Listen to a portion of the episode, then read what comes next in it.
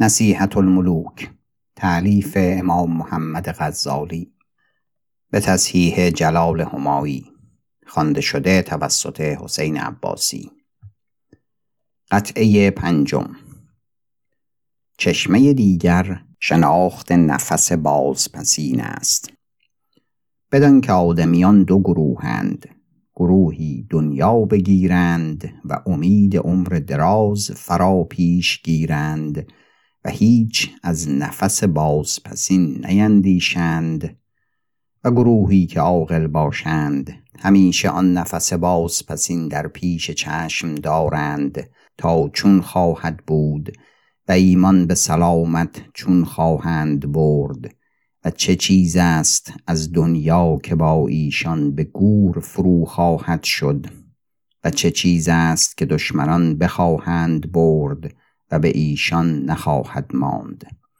و این اندیشه بر همه کس واجب است و بر پادشاهان و اهل دنیا واجب تر که ایشان غلامان به تشبیب بندگان خدای بسیار فرستاده باشند و حراس و بیم به دل خلق درآمده باشد از غلامان ایشان. در حضرت حق جل جلاله غلامی است نام او ازرائیل است صلوات الله علیه و وی را ملک الموت گویند. و هیچ آفریده از این نسبت جان نخواهد برد. و همه موکلان ملوک سیم و خوردنی ستانند و آن موکل جز جان نستاند. و با همه موکلان شفاعت و خواهش سود دارد. و با این موکل هیچ سود ندارد. و موکلان آخر مهلتی دهند روزی یا کم یا بیش و این موکل یک نفس مهلت ندهد. و عجائب احوال وی بسیار است و ما در پیدا کردن احوال ملک الموت پنج حکایت بگوییم. ان الله تعالی. حکایت اول. وهب ابن منبه که از علمای جهودان بود و مسلمان شد چون این روایت کرد که پادشاهی بود از جمله پادشاهان بزرگ. روزی خواست که برنشیند. همه امیران لشکر را برنشاند تا پادشاهی و بزرگی خود فرا خلق نماید. جامعه های فاخر بیاوردند تا در پوشید و بارگیران نیکو پیش وی کشیدند نپسندید. تا آنگاه که سطوری که از آن نیکوتر نبود پیش وی آوردند برنشست و در میان لشکر با تجملی بسیار اسب میراند. ابلیس بیامد و دهان بر بینی وی نهاد و باد کبر در بینی وی دمید تا با خیشتن گفت که کیست در جهان چون من؟ و میراند و در هیچ کس نمی نگریست از کبر. پس مردی پیش وی آمد جامعه کهن خشن پوشیده و سلام کرد. جواب نداد. انان اسب وی گرفت. گفت می ندانی که انان اسب که می‌گیری گفت مرا به تو حاجتی است. گفت صبر کن تا فرود آیم. گفت اکنون خواهم. گفت بگو که چیست. گفت هیچ کس باید که نداند و مرا رازی است که جز در گوش تو نتوان گفت. پادشاه گفت بگو. سر فرا گوش او برد و آهسته گفت من ملک الموتم. گفت چندان مهلت ده تا باز خانه روم و زن و فرزندان را وداع کنم. گفت لا والله که هرگز تو باز خانه خود نبینی و نه زن و نه فرزند که عمر تو یک نفس شمرده بود برسید. و هم از پشت اسب جان وی بستد و به روی در افتاد. و ملک الموت از نزدیک وی برفت. به نزدیک بنده مؤمن رفت که خدای تعالی از وی خشنود بود. بر وی سلام کرد و او جواب داد و گفت با تو رازی دارم. گفت بگوی. گفت منم ملک الموت. گفت مرحبا. الحمدلله که آمدی که من انتظار تو بسیار کشیدم و در همه جهان هیچ قائب نبود که بدو تشنه تر از آن بودم که به تو. گفت هیچ شغلی داری؟ بگذار. گفت مرا هیچ شغل مهمتر از دیدار حق تعالی نیست. گفت چگونه خواهی که جان تو بستانم که مرا فرمودند که جان وی بستان چنان که او می‌خواهد. گفت مهلت ده تا تهارت کنم و نماز کنم. چون سر به سجده نهم جان من بستان. ملک الموت چنان کرد و مرو را به رحمت خدای عزوجل رسانید. حکایت دوم روایت است که مردی بود و مال بسیار داشت و از هر نوع نعمت که خدای تعالی آفریده بود خواست تا وی را جمع آید که به مراد خیش میزید و آن را می‌خورد. پس این نعمت ها گرد کرد و کوشکی بنا کرد بلند و نیکو و دو در محکم بر وی نهاد و غلامان جلاد را به پاسبانی آن کوشک بداشت. پس یک روز های نیکو بفرمود ساختند و قوم خود و اهل و حشم را جمع کرد تا پیش وی تعام میخوردند و وی بر تخت نشست و تکیه زد و با خیشتن می گفت نعمتهای دنیا جمع کردی اکنون عمری دراز فارغ بنشین و خوش میخور. هنوز اندرین اندیشه بود که مردی دید از بیرون کوشک با جامعه کهن و توبره بر گردن افکنده بر صورت درویشی که نان خواهد. بیامد و حلقه بزد زدنی سخت صعب و با نهیب چنان که همگان بترسیدند. غلامان برجستند و گفتند این چه بی خردی است؟ گفت بگوی این خاجه شما را تا بیرون آید که کاری دارم. گفتند تو را چه حد آن باشد که وی را پیش خود خانی گفت وی را بگویید. بگفتند. خاجه گفت چرا با وی چنین و چنان استخفاف نکردید؟ پس دیگر بار وی حلقه بر در زد عظیم تر از اول. همه از جای بجستند تا قصد وی کنند. گفت آرام گیرید که منم ملک الموت. چون بشنیدند همه بترسیدند و زبان و پای ایشان همه از کار بشد.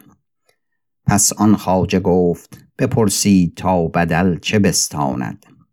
گفت بگویید که من برای تو آمدم.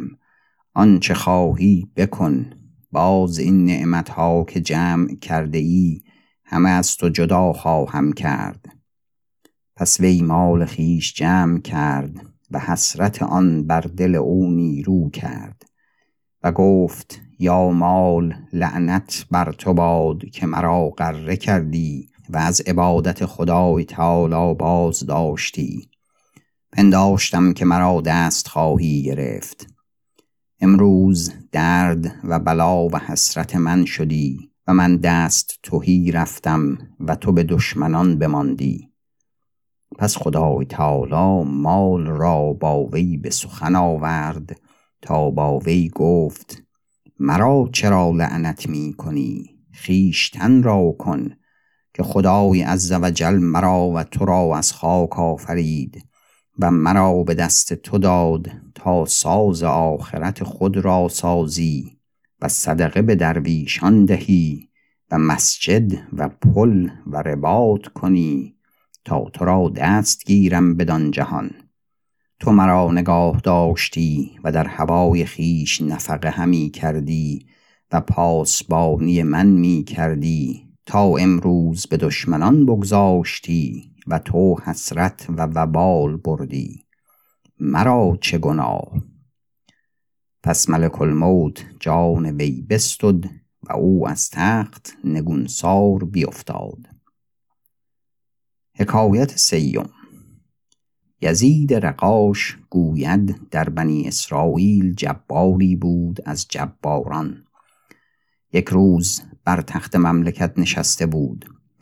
کسی را دید که از در سرای درآمد بر صورتی منکر عظیم مهیب.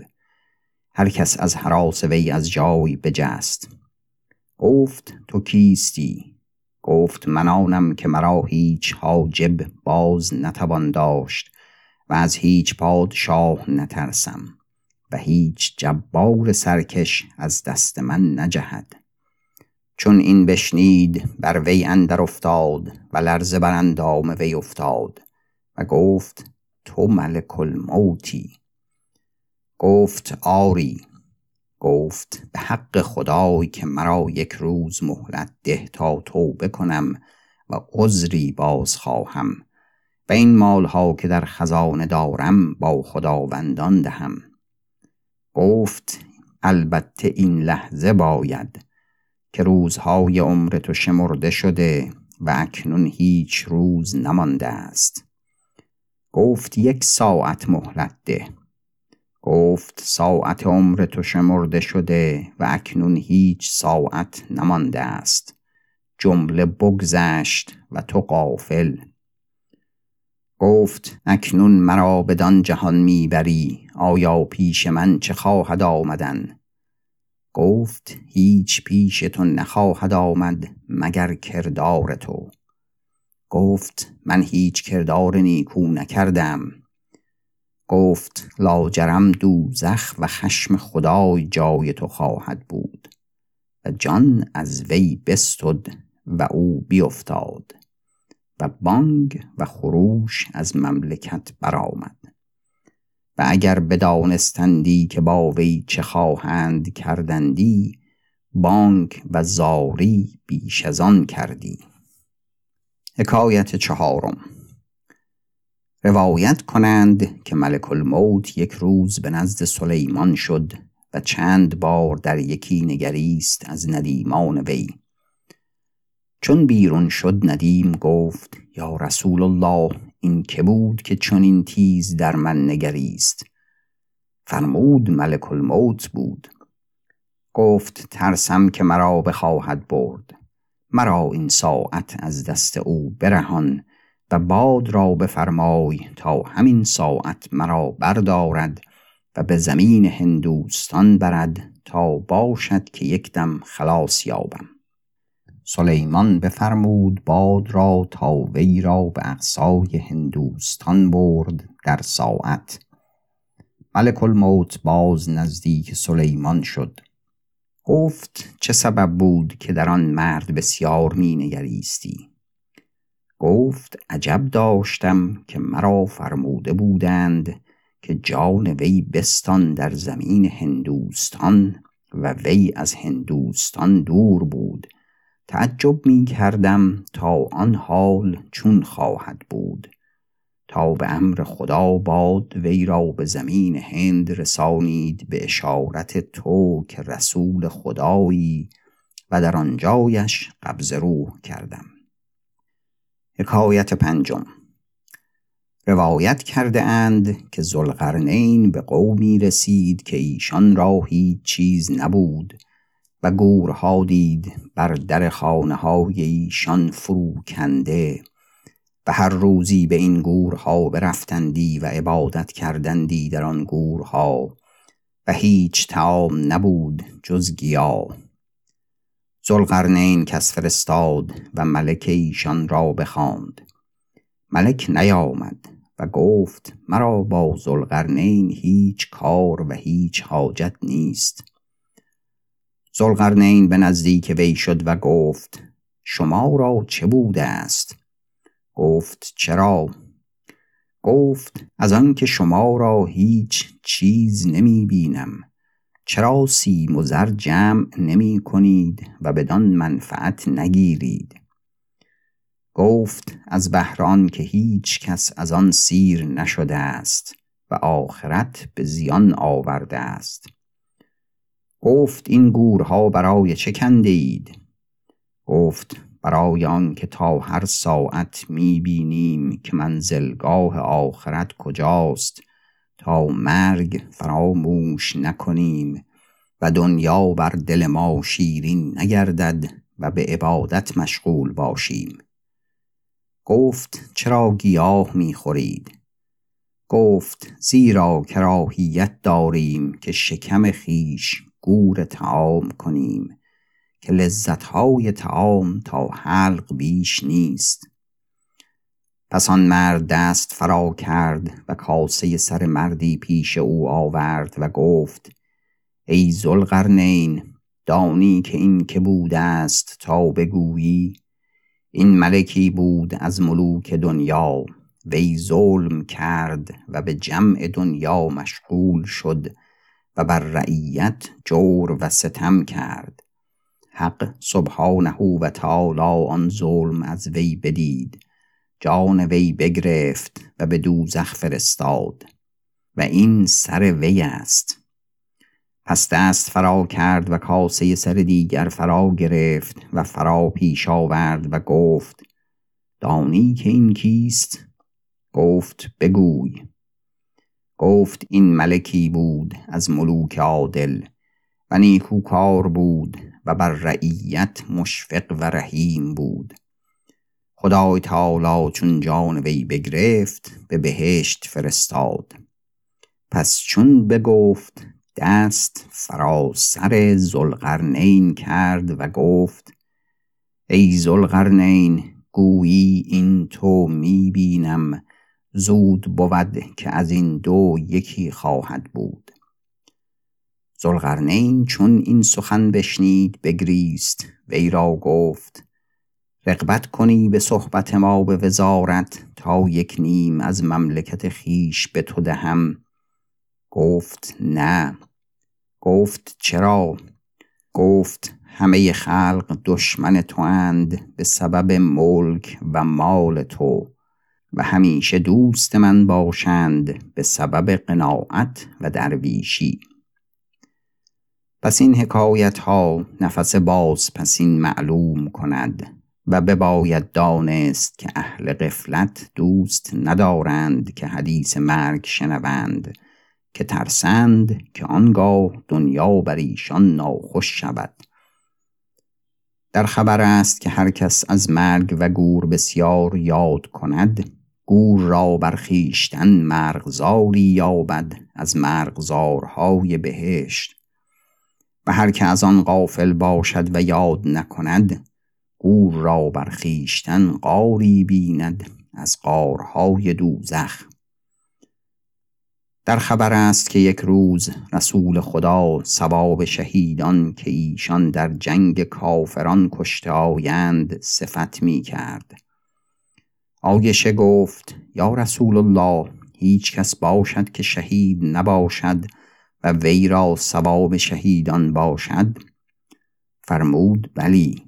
هر که روزی بیست بار مرگ را یاد کند وی را ثواب درجه شهیدان باشد. و رسول خدای گفت بسیار از مرگ یاد کنید که آن گناهان شما را کفارت کند. و دل را از دنیا سیر و سرد کند. و از رسول خدا پرسیدند که کیست زیرکترین مردمان. گفت آن که از مرگ بیش یاد کند و به ساختن و ساز آن مشغول تر باشد. ایشانند که زیرکان و عاقلانند و شرافت دنیا و کرامت آخرت ایشان راست. و هر که دنیا را چنان که گفتیم بدانست و نفس بازپسین بر دل خود همیشه تازه داشت کار دنیا بر وی آسان گشت و درخت ایمان به بیخ قوی کردن ایستاد و شاخها از وی به ظاهر شدن گرفت و ایمان به سلامت نزد حق تعالی برد. ان الله تعالی. خداوند جل جلاله ملک شرق را چشمی روشن بدهاد تا دنیا و آخرت را چنان که هست ببیند و رنج در کار آخرت برد و خلق خدای را نیکو دارد که هزار هزار خلق زیادت رعیت ویند اگر با ایشان عدل کند همه شفیع وی باشند در قیامت و ایمن بود از اتاب و عقوبت. و اگر بر ایشان ظلم کند همه خسم وی باشند. و کسی را که چندین خسم باشد کاری سخت با خطر و عظیم بود. چون شفیع خسم گردد کار مشکل گردد. والله اعلم بالصواب. پایان قطعه پنجم.